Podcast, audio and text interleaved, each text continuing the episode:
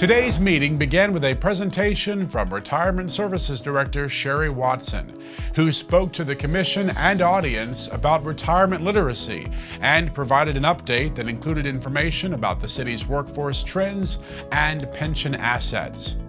Mayor Pro Tem Sara McCarley read three proclamations today celebrating Parks and Recreation Month, Buffalo Soldiers Day, and recognizing the 33rd anniversary of the Americans with Disabilities Act. In the official business of the meeting, the Commission passed a resolution authorizing the Florida Department of Transportation to perform work related to city owned utility facilities located in and along FDOT's transportation corridor. They also passed the one year action plan for the city's use of funds for the Community Development Block Grant and Home Investment Partnership Program, with funding directed to housing rehabilitation, home purchase assistance, new construction, code enforcement, and public services ranging from summer recreation to services for the elderly.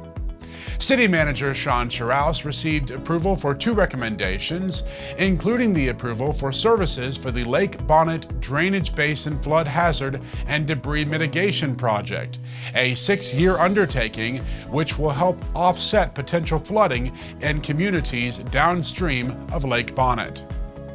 Commissioners also passed an agreement establishing PFM Financial Advisors LLC as the city's new financial advisor, and an ordinance establishing new rate classifications, rates, and fees for Lakeland Electric customers.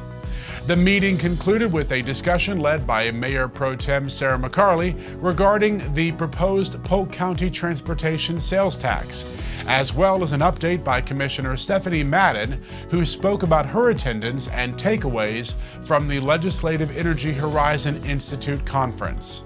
You can get more details about the meeting or watch it in its entirety. Just follow the links in the description of this video. I'm Andrew Gash with the Communications Department for the City of Lakeland, and those are your meeting minutes.